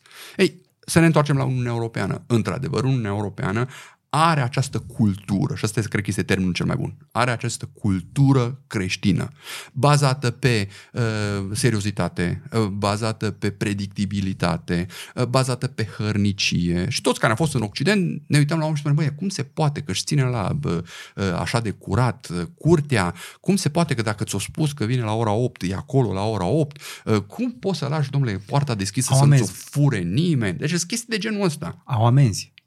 A, au și sistemul acesta de verificare, dar parcă e și în sângele lor. Că nu-i obligă nimeni, nu există amendă dacă nu vine la 8. Asta îți spun. Știi? De, deci, într-adevăr, au constrângerile, că dacă te uiți, uh, diferența dintre autostrăzile românești care sunt uh, și autostrăzile occidentale este că acolo sunt camere și îți face poză și îți trimite acasă amendă. E foarte simplu. Și atunci oamenii știu chestia respectivă, că vor fi verificați și așa mai departe. Dar sunt aceste principii creștine care au făcut Europa, au adus prosperitate, da, într-adevăr, nu putem să negăm că, virgulă, colonialismul a ajutat foarte mult. Uh, faptul că Anglia a subjugat Africa, faptul că s-au adus din India, faptul că Germania, nu putem nega chestia Ce respectivă. Ce Belgia în Congo. Nu, nu putem nega chestia respectivă. Și aici este paradoxul creștinismului, că ai un creștin care este etic, care este cu frică de Dumnezeu și altul care tot în numele creștinismului se duce și omoară un trib întreg. Uh, aici pun un semn de întrebare cât de creștin a fost respectivul. Știi? Uh, spunea Gandhi o chestie, ce părere a, a avut, un raport l-a întrebat pe Gandhi ce părere a avut despre civilizația britanică, știi? Și Gandhi spune ce ar fi fost o idee bună. Știi? Eh, o nuanță foarte interesantă, ca unul care a simțit da, da, dacă și baioneta. Dacă mă uit acum la India, cum crește pe, pe ce rachetă, pe, pe ce principii? Pe ce principii? Tot aceleași principii care le-au învățat în Anglia. Exact. Antreprenoriat, exact. o uh, piață de capital extraordinară, export și import, da. Uh, interconectivitate globală, diaspora, apropo de subiectul nostru. Deci, aceleași principii, nu o să le spună niciodată și nu sunt principii 100% protestante, dar acolo e rădăcina lor. În timpul vieților noastre vom vedea India liderul economic al planetei? Nu cred că o să ajungă chiar așa de mult. Odată e, cea mai, e cea mai mare națiune în momentul ăsta. Nu o să-i lase americanii. Doi. Nici, in, nici pe ei? Nici pe ei. Nici ah, pe okay. ei. De, deci, iarăși, uh, nu vreau să, să fiu idealist că America este uh, așa... Deci America nu e rai. nu, nu-i, nu sfinți americanii. E un complex economic. Deci, deci sunt în continuare o, un imperiu. De punct. Sunt probabil cel mai civilizat imperiu, cel mai rafinat imperiu și au învățat din greșelile celorlalți, dar sunt un imperiu. Întorcându-mă la India, problema fundamentală a Indiei, exact ca și în România, este dezbinarea. Deci dacă cineva mă întreabă pe mine, domnule, ce e nevoie în România ca să putem să mergem la următorul pas? Răspunsul e foarte simplu, unitate. Uh, India e la fel de dezbinată. Uh, ce au reușit să facă cu Pakistanul, spre da, exemplu, mi se pare da. halucinant. Da, da, da. Să da. iei o țară, să o rupi în două și după aia, aia să se certe singuri. Da, da, da. La nesfârșit. Asta e, este, este genialitatea Imperiului Britanic. Da. Deci nu degeaba au condus lumea 400 de ani, un ciot de țară, dacă te uiți pe hartă, chiar că sunt puțini.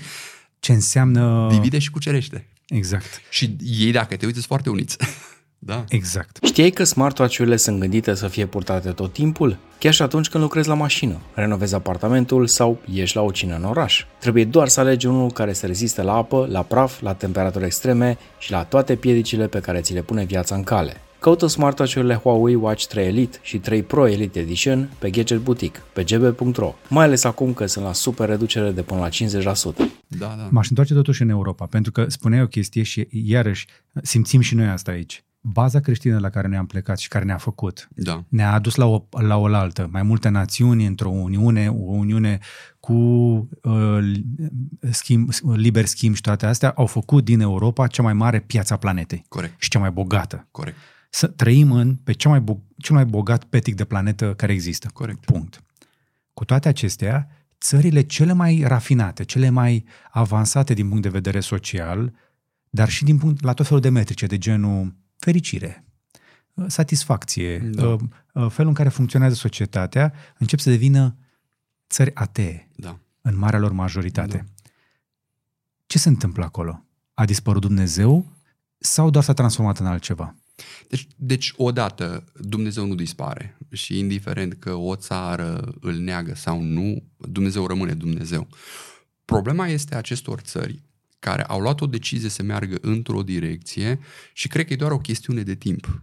Acum, eu sper din tot sufletul și ca și un bun creștin, cred că Dumnezeu ne-a îngăduit nouă românilor să intrăm în Uniunea Europeană ca să ducem valorile creștine, să ducem valorile de familie, într-o oarecare măsură înapoi Uniunii Înseamnă că Europene. Dumnezeu e franco-german. E. Nu știu dacă Dumnezeu este franco-german, dar... Că ăștia ne-au lăsat. Da, dar, dar cred că avem, cred că avem o, o misiune, cred că avem o responsabilitate. Uitându-mă la țările care tradițional au fost creștine, care au avut o contribuție extraordinară, nu doar la Uniunea Europeană, la cultură, la uh, tehnologie, la multe chestii de genul acesta, și mă uit la faptul că, într-o oarecare măsură, își dau cu stângul în dreptul.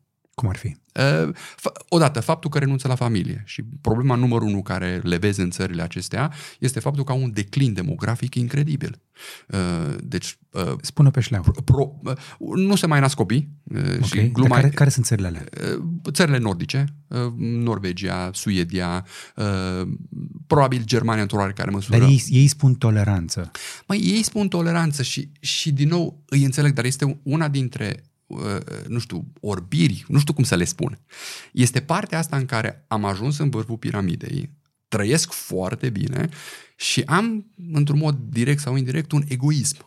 Un egoism atât puternic încât nici nu mai vreau să am copii. Nici nu mai vreau să am o contribuție față de uh, societatea asta. Uh, alții să facă. Și cred că ăsta este spiritul. Este Crezi că ăsta e? mai mi-e frică, nu știu, acum nu sunt sociolog, deci nu, nu vreau să uh, declar Poate că le știu toate. Mai Da, există un curent de opinie care spune că să faci copii înseamnă să poluezi. groaznic, pentru că este, este necreștin. Și este și fals. Da, absolut. Deci uh, uh, copiii sunt o binecuvântare de la Dumnezeu. Uh, și dacă ne uităm istoria omenirii, noi am reușit ca și specie să, să fim ceea ce suntem prin faptul că am fost mulți, că ne-am înmulțit. Și este porunca directă a lui Dumnezeu. Creșteți, înmulțiți-vă Da. da. și umpleți pământul. Acum, uitându-ne la ce se întâmplă în Europa, și apropo, uh, este probabil problema numărul unu a Chinei și a Japoniei. Și, și Corea de Sud, aceeași spor, poveste. sporul demografic în China Da. este 1,08. Nu se împrospătează populația la nivelul da, ăsta. Da, da, da. Și ai- aici avem, aici avem una din, eu cred că va fi una dintre uh, tensiunile secolului 21. Uh, în a doua parte a secolului 21 va fi o bombă demografică.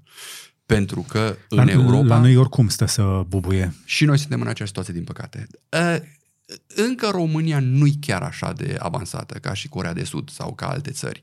Deci, da, suntem, suntem. Și noi avem... Vom vede, deja avem situații în care am auzit, spre exemplu, recent o poveste despre un ONG din sectorul 2 din București, dacă nu greșesc, care are un program săptămânal de mers și bătut la ușile bătrânilor Da, ca să verifice dacă... sunt ok. Iar în Corea de Sud Da. au introdus un algoritm de... Am vorbit la Curiosity, ăla de inteligență artificială care le monitoriza consumul de gaze și de apă să vadă dacă Hmm. sunt vii. Da, da, da, ce chestie. Îți dai seama unde am ajuns? Sunt oameni de care nu întreabă nimeni. Sunt bătrâni care se sting în singurătate, ori n-au lăsat urmași, da. Da. ori n-au lăsat destui, Da, ori uh, sunt îndepărtați unii de alții. da, Dar sporul demografic vorbește despre faptul că ne împuținăm. da. Și atunci, dacă țările astea foarte avansate, inclusiv noi am avansat, nu mai suntem săraci lipiți, nu mai facem toți foamea, dar de ce lasă, să zicem, în cazul tău Dumnezeu, ca odată ce am evoluat pe baze creștine, da, am luat un anumit nivel, suntem mai toleranți, facem mai puține păcate.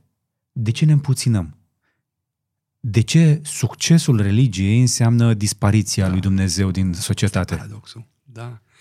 E, e paradoxal. E un paradox. Și, și dacă te uiți, uh, istoria poporului evreu uh, din Sfintele Scripturi este exact chestia asta.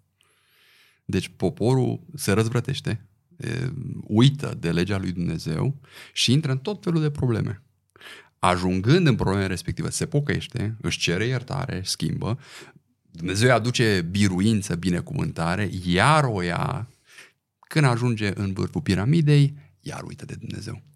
Și aici, aici dacă îi să mă uit la societatea modernă, cam aceeași chestie facem și noi.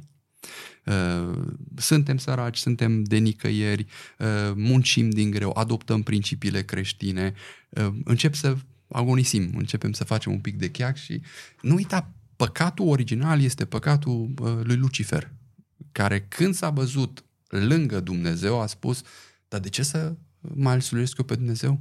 Dar nu sunt eu suficient? Și este, este partea asta de, de mândrie, este partea asta de semeție, în care las că mă descurc eu, dar n-am eu nevoie. Și tocmai de aceea învățătura creștină spune, fi altruist, recunoaște-L pe Dumnezeu, smerește-te. De ce? Ca Dumnezeu să te ridice. Dar de ce am nevoie de Dumnezeu pentru asta? Pentru că mai devreme sau mai târziu, că asta este marea minciună. Deci marea minciună a diavolului este dacă ești în vârful piramidei și dacă ai absolut tot ce trebuie, nu ai nevoie de nimic. Dacă fac milionul ăla, da. banul 10, banul 100. Hai mă că miliardul e mai sigur. Bă, dar vreo 10, dacă, dacă, dacă 10 miliarde mă retrag. Da, da, da, da. Bun, și ce faci cu sănătatea? Și ce faci cu un copil bolnav? Și ce faci cu o chestie... Deci... Dacă ai bani, ai bani de doctori. Mai, până la un punct. Până la un punct. Până la un punct. Ce faci cu chestia aia? Eu am fost în spitalele din da. Uh, România, nu l-am văzut pe Dumnezeu. Da, da. Măi, sunt... Am văzut cruci, dar nu știu dacă l-am văzut pe Dumnezeu. Da, sunt și unii îngeri de lui Dumnezeu care se duc și ajută. Puțini, nu suficienți, dar știu oameni care se duc acolo și ajută. Okay. De la diferite ONG-uri, de la diferite biserici, uh-huh. care, care mai aduc un pic de alinare. Nu sunt mulți. Și toată lumea spune, da, ar trebui din, de la stat și așa mai departe. Știi unde l-am văzut pe Dumnezeu? În, în ochii copiilor de la oncologie. Da. Care știau că mor. Da. Doar în fața morții ne amintim. Văd că foarte mulți oameni trăiesc viețile astea, oricât de complicate, se vede asta bine la țară. Uh-huh. Și în partea a treia vieții se întorc la biserică. Da, da, da. De ce? De ce? De ce când simți că se apropie sfârșitul sau ce aminte de Dumnezeu? Pentru mine asta este... Să-și mă întreb, oare peste încă vreo 5-10-15 ani mă apucă și pe mine? Să merg iar la biserică în fiecare duminică, mm. că acum nu mă duc. Citești din Biblie? Nu. Eu asta ți-aș recomanda. Începe să citești din Biblie. Începe să te rogi. Deci nu trebuie neapărat și înțeleg, din păcate, în multe situații, uh, inclusiv în situația noastră a neoprotestanților, dacă eu ți-aș spune câte abuzuri s-au făcut cu finanțe, cu altele, în Biserica Catolică, uh, știi și tu. Dar știm de cruciați care s-au dus și au măcelărit arabii. Mulțumesc, mulțumesc. Aia nu au fost creștini. Și ba da, avea, aveau crucea pe, Băi, pe scut. În pace, lasă-mă în pace. Ăia n-aveau naștere din nou. Ăia n-aveau viață schimbată. Ăia erau niște... Uh, Acum ne putem noi uita deci așa de sus la ei că ei au fost, dar pe vremea aia... Nu, uh, din nou, Dumnezeu nu m-a chemat să judec pe nimeni. Tot... Inchiziția care a măcelărit inclusiv femei. De acord, de acord. Da, deci, cu milioanele. Deci dacă ne uităm în istorie, în numele creștinismului s-au făcut niște atrocități incredibile. Dar și în numele multor altora. Uh, apropo, Neil Ferguson spunea o chestie. Ce domnule, interesant că în timpul pandemiei creștinismul uh, s-a întors împotriva sa și și-a adus aminte de toate atrocitățile care le-au făcut, dar tot în aceeași vreme uh, China comunistă a, sărbătorii comunismul și așa mai departe. Și dacă tu doar la numărul de atrocități care s-au întâmplat în secolul 20, China a fost mult mai... Și nu doar China, că mă uit acum că mai nou este sărbătorită uh, refacerea Uniunii Sovietice. Da, da, da, da, da. da și da. nu știu câți dintre cei care se uită la da. noi au citit măcar 10 pagini din arhipelagul Gulag. Da. Măcar. Da, da, da, da, da. Dar acum, personal, sunt un fan al istoriei, nu mai pot schimba istoria. Ce pot face este să învăț de la ea și să mă uit în viitor. Și să mă uit să spun, bun, hai să nu repetăm greșelile respective. Uh, hai să vedem care sunt creștinii adevărați, hai să vedem care sunt valorile pe care le putem adopta. Pe care sunt, că nimeni nu se mai laudă că e creștin zilele astea, că nu mai e cool. Foarte rău. Nu mai e mișto. Foarte rău. De ce? Foarte rău, pentru că creștinismul ne-a adus aici și cred că, virulă, creștinismul ne poate aduce de aici încolo.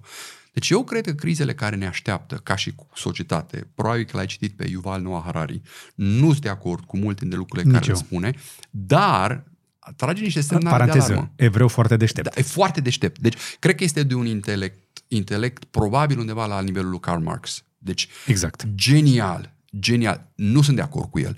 Dar, Din categoria care e capabil să scrie un self-fulfilling prophecy. da, da, da, da, dar când vorbești... Că dacă despre- începi să-l creezi, începi să faci. Da, deci când te gândești despre inteligența artificială, când te gândești despre ce înseamnă bio, uh, Transhumanism și toate informatică astea. și toate chestiile respective, deci asta ne așteaptă. Uh, Deci ne așteaptă o populație de 10 miliarde pe globul pământesc. Vedem ce se întâmplă în vecin la Ucraina, ceea ce am crezut că nu se va mai întâmpla. Un război uh, tradițional, iarăși, a revenit. Uh, Deci e posibil, Doamne ferește, China să invadeze Taiwanul și America să apere. Bun, întrebarea mea este cu aceste uh, provocări pe care le vom avea în secolul 21, care vor fi principiile și valorile care ne vor ajuta să trecem peste ele? De la ce începem negocierea? Și răspunsul meu este, până la ora actuală, istoric vorbind, nimic nu s-a validat ca și principiile creștine. Deci etica creș- creștină a dat rezultate. Uh, Și hai să ne întoarcem la Uniunea Europeană, pentru că puțină lume știe că Uniunea Europeană s-a născut efectiv dintr-un, armi, nu un armistițiu, un tratat de pace. O să-i zice. înțelegere. O înțelegere Da. de pace între francezi și germani care au zis, bă, nu ne putem uh, măcelări unii pe alții la nesfârșit. Exact, da. da Și au zis, ok, dacă nu ne mai măcelărim, cum facem să stăm împreună? da, De la ce plecăm? da, Mi s-a părut fascinant. da, Deci, ăia care se urau de moarte, deși erau și din același neam, la Da. bază nu sunt carolingieni. da, sigur, da. Deci tot vestul Europei, care s-au măcelărit secole, milenii, au găsit ceva care să-i țină împreună. Da. Și singura chestie deșteaptă la care au ajuns, tot religie, mă. Creștinismul? Da. da, da, a fost numitorul comun. A fost numitorul comun în care au spus, bun, hai să, hai să renunțăm la partea asta. Dar dacă nu ar fi creștinismul, hai să mergem de la niște... Uite, uh, se discută fix acum când înregistrăm noi la Națiunile Unite despre să mai actualizăm uh, SDG-urile, S- Sustainability uh, De Development, Goals. Da, da, da, da. Avem niște principii. Oameni foarte deștepți s-au apucat și au scris și au creat o listă de chestii pe care dacă le facem, lumea va fi mai bună. De acord. Eu am, eu am o, o, o, o chestie și mai groaznică. Americanii s-au dus în Irak în anii 2000 și după ce s-au dus în Afganistan. Și au spus, domnule, noi vom livra un cadou acestor oameni care se numește libertate, democrație. Mhm. Au reușit? Nu. De ce? Pentru că nimeni nu s-a ocupat mai întâi de softul mental. Creștinismul asta este. Deci creștinismul este un soft mental. Este felul în care oamenii gândesc, care este cel mai avansat soft mental pe care îl avem, care a dat rezultate și care poate să aducă chestiile respective. Riscul cu The Development Goals pe care le pune Uniunea, uh, Națiunile Unite, și sunt de acord cu ele, apropo, sunt foarte de acord cu ele, riscul este că vom face formă fără fond. Uh, riscul, ce? De ce? Pentru că ne este foarte la îndemână. Se dau bani pentru uh, fotovoltaice, uh, se dau bani pentru... Oh, perfect, hai că facem un dosar, hârtia suportă orice. Hai, fratele meu, că facem până primește, primim bani și după aceea... Ăsta este riscul. Riscul este că de fațadă vom face tot felul de lucruri, că dă bine, că e popular, că e nu știu ce, dar în spatele cortinei vom rămâne tot acolo. Păi de ce? Că scopul este să salvăm planeta. Esența creștinismului este hai să transformăm inima și după aceea toate celelalte lucruri E banal. se vor alinea. E, pa- pare prea banal pentru 2023. Asta a făcut Mântuitorul Iisus Hristos. N-a vrut să intre nici în politică, n-a vrut să schimbe nici uh, uh, administrația locală, Aici îi pierzi pe politicieni. a vrut să schimbe inima. Dacă le spui de Isus, inima asta, e, intri pe soft, nu, nimeni mă interesează. Măi, dar da, cumva, cumva trebuie să se schimbe mindset-ul ăsta. Păi e, și noi în România, că folosim fraza asta de 30 de ani. Dar uite, o să zică că uite, Avem o țară, problemă de mentalitate. Avem o problemă de mentalitate. cea- ța- țara care vinde cele mai multe mașini electrice din Europa este Norvegia, care Da. este campioană la ateism. Corect. De ce, de ce au nevoie aia să-și rezolve softul la inimă? Pe, pe- deocamdată, eu cred că norvegienii, acum e doar părerea mea personală, uh, norvegienii au înlocuit creștinismul și l-au eliminat și acum ei, pentru ei, religia națională este ecologismul. Deci ei acum se închină la natură și, din nou, cred că e, exagerează un pic la chestiile astea, știi? De ce? Uh, De ce? Pentru că le este foarte la îndemână. Ce se întâmplă în momentul când eu sunt un ecologist convins? Îmi dă un sentiment foarte fals de neprihănire. Uh-huh. Bă, eu sunt mai grozav ca toți. Bă, eu sunt așa. Bă, eu nu poluiesc ca și ăsta. O, eu nu fac ca și ăsta. Eu nu fac ca și ăsta. Și aici iarăși ajungem la mândria. Și nu uita, mândria este păcatul original. În momentul când eu mă văd foarte bine pe mine, bineînțeles că mă văd distorsionat, că nu mă văd integral, nu mă văd așa cum sunt eu, știi? Dar va ia o chestie pe care eu o fac, domnule, eu nu arunc pe stradă gunoaie. Ca urmare, sunt cel mai grozav. Știi că e studiu pe asta. Cei care sunt uh, vegetariani, vegani da. și ăștia foarte ecologiști așa, și unor sunt și eu printre ei. Există studii care arată că sunt mai egoiști. Da? N-am da. știut. N-am știut. Da, am rămas uh, nu, mă nu foarte surprins. Nu mă surprinde, exact. Deci compensează în cealaltă parte. Deci cum îi spune da. asta în uh, creștinism? Da, trufie. Da, da, e trufie. Da, e, de fapt, e fățărnicie. Asta e problema. Exact. Și da, uh, în vremea Mântuitorului erau, erau farisei, fățarnici. Și să nu uităm de Statoil. Da, da, da. da. Știi, știți de sta, Statoil? Știți de Statoil, nu? Nu știți de Statoil? Statoil este un fond uh, suveran al Norvegiei care are bani uh, să-i țină pe norvegieni acasă, o, cel puțin o generație, da, nu da, da. nimeni, uh, și ei uh, fac banii aia din petrol. deci țara care dă granturi și vorbește, are da. cele multe mașini electrice da. și vorbește despre ecologie, este cel mai mare exportator de gaze naturale, de, din câte știu, din Europa. Da. Și petrol. Și petrol. Da. Da, deci e... Da. A, și să nu uit, dețin uh, 4% din tot ce se tranzacționează pe bursă. Au, sunt cel mai mare acționar uh, minoritar, spre exemplu, din Apple. Da, da, da. Printre altele. Printre altele, exact. Da. Că în rest au, din toate burse, au zis, da. avem atât de mulți bani, unde îi punem? Hmm, să mă gândesc. Îi punem în tot. Da, da, da. da. De ce să stai da. cu bani în bancă când da. poți să pui banii da. aia să muncească, să se mai și mulțească? Exact. Și atunci luăm maximul posibil din toate companiile de pe bursă, pentru că istoric vorbind, da. dacă mă uit înapoi, bursa da. Bă, și stai să mă gândesc, bă, dar bursa nu e capitalism? Păi da, capitalismul nu era rău pentru natură? Petrolul nu era rău pentru natură? Sau da. poate că sunt bune da, totuși? Da. Pentru că, până la urmă, tehnologia și inovația au făcut lumea mai bună. Sigur. Se moare mai puțin ca niciodată din cauze Absolut. artificiale, Absolut. să le zicem. Da, da. Multe sunt de discutat. Da. Simt că abia ne-am pornit. Mai ai timp? Eu mai am... Cât e acum? Ah, 15 minute. Că la, la jumătate ar trebui să plec. Ce ciudă mie. Trebuie să vin la o altă emisiune. Uh, Trebuie să vin la o altă emisiune. Mai, mai am câteva întrebări atunci. Hai să ne întoarcem acasă. Da. Am vorbit noi despre Europa, despre religie, da. despre faptul că să faci business nu este împotriva lui Dumnezeu, că Uniunea Europeană are și niște chestii, niște valori, dar că au uitat așa.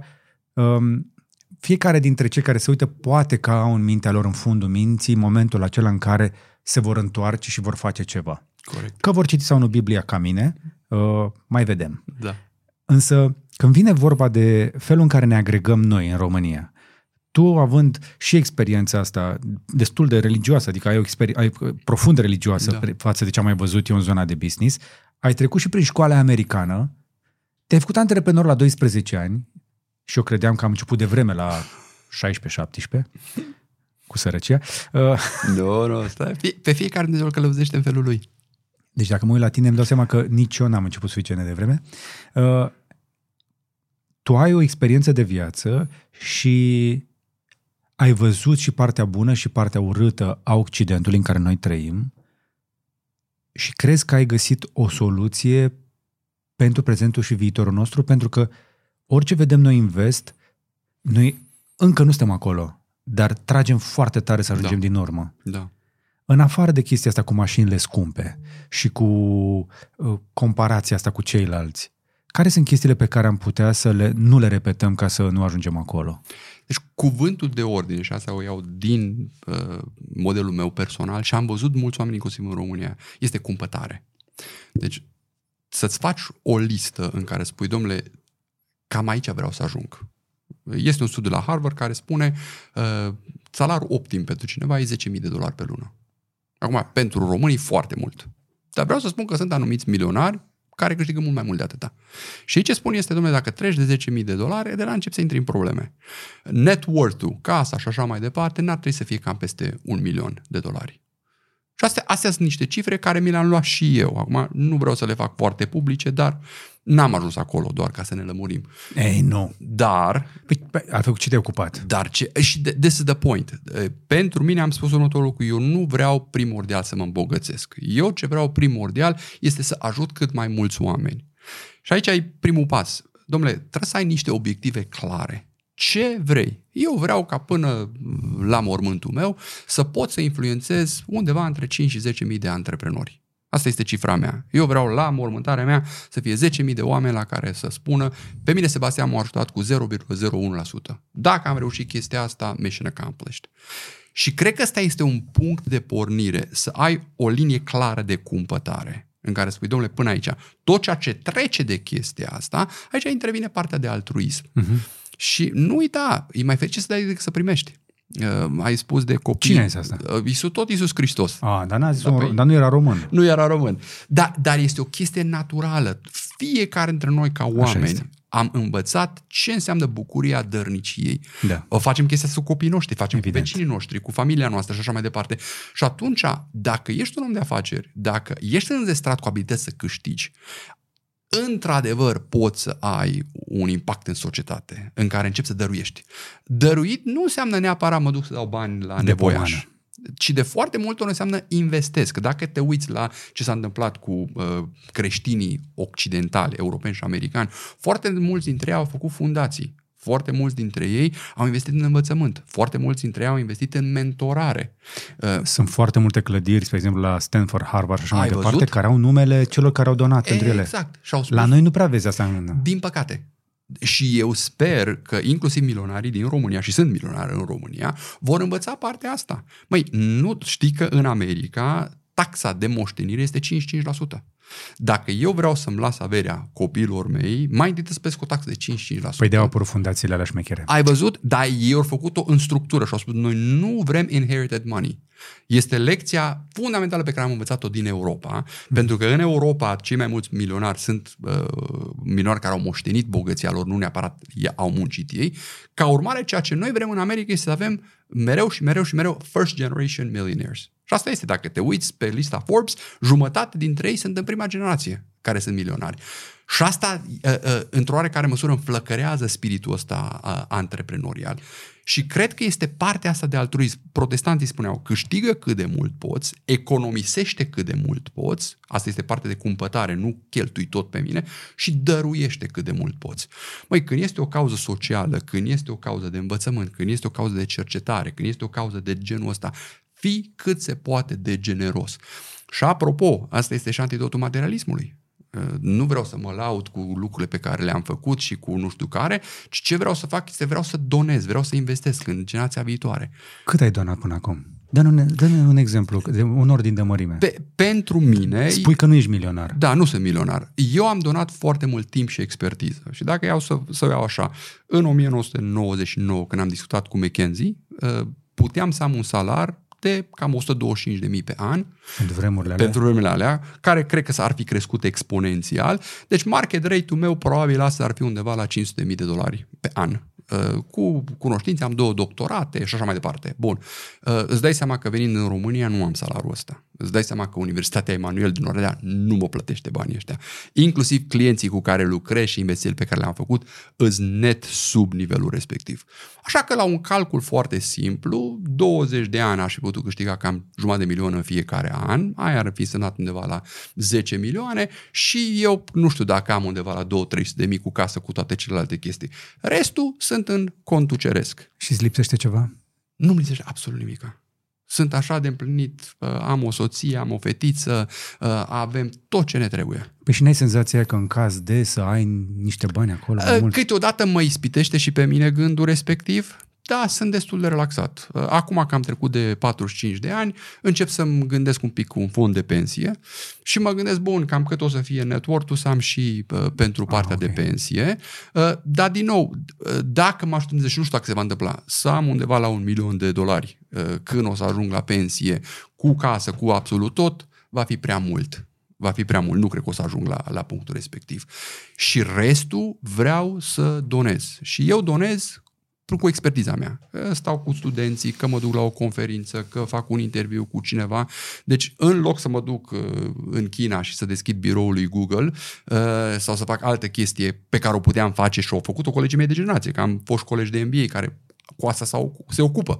Uh, am spus nu, vin în România, mă ocup cu studenții, stau, discut cu un liceu, mă duc și fac cu tare sau cu tare sau cu tare chestie și, și cred că asta, asta înseamnă și îi, îi, știi, uh, prâzlea cel voinic a mâncat mere de aur ca a dormit între țepuși.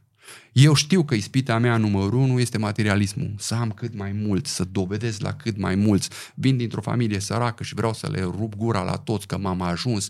Și tocmai de-aia pun țepuși ăștia în jurul meu și când îmi vine să adorm, să mă trezească, pentru că nu-i voie. Nu-i voie să-mi pierd sufletul. Ce-ar, ce-ar câștiga un om dacă și-ar pierde sufletul? Poți să ai toată lumea dacă îți pierzi sufletul. Noi avem iluzia asta că dacă avem destui bani putem rezolva orice problemă. Nu poți. Nu poți. Banii sunt un instrument. Banii sunt o slugă foarte bună. Da. Sunt un groaznic ă, stăpân. Deci de, ai nevoie de ei. Trebuie să plătești, trebuie să decontezi, trebuie să... Nu se pune problema. În România cu bani rezolvi da. orice. Găsești și iubire, cică. Oh, doamne, nu știu ce iubire aia. cred, că, cred, că chestii, cred, că, cred că se numește altceva. da. Revin la ce spus mai devreme. Um, mi se pare interesant că ai un plan și ți-ai pus o țintă. Corect. Că cei mai mulți dintre noi alergăm după o țintă din asta neclară. Da.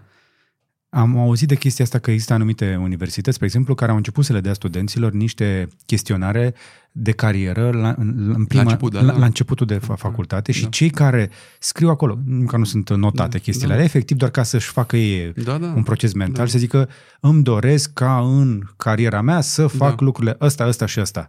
Odată ce au scris pe hârtie lucrul ăsta, Uh, rata celor care promovează crește Absolut. fantastic. Prin simplu fapt că vizualizezi ce-ți dorești. Exact. Nu să fie da. doar chestie. Vreau da, da, da. să fiu bogat sau da. vreau să nu mai fiu sărac da, da. sau da. vreau o mașină frumoasă. Ok, da. dar cum arată mașina aia? Desenează, da, da, scrie da, pe o bucată. Da. De... Mi s-a părut fascinant lucrul da, ăsta da. și nu știu câți dintre noi mm. și-au scris pe o bucată de hârtie lucrurile astea. Poate că ar trebui să o fac și eu. Absolut. Absolut. Absolut. Sebastian, mulțumesc. Eu îți mulțumesc foarte mult și keep up the good work. Să știi că faci o, o slujbă excelentă. Felicitări. Ai zis slujbă. Da. Mă da. emoționează da. chestia asta. Mai... Eu, eu aș zice muncă. Ascultă, n-am spus-o întâmplător. Nu ai idee ce înseamnă uh, responsabilitatea asta de educație publică, de împărtășire a cunoștinței. Da. Și să știi, uh, ești o binecuvântare pentru mulți oameni, uh, o încurajare, o voce bună. So keep it up. Mulțumim. Keep it up. Keep it up. Apreciez, Sebastian. Mulțumesc încă o dată că ai venit. Mă bucur că am avut o discuție cu un capitalist neoprotestant.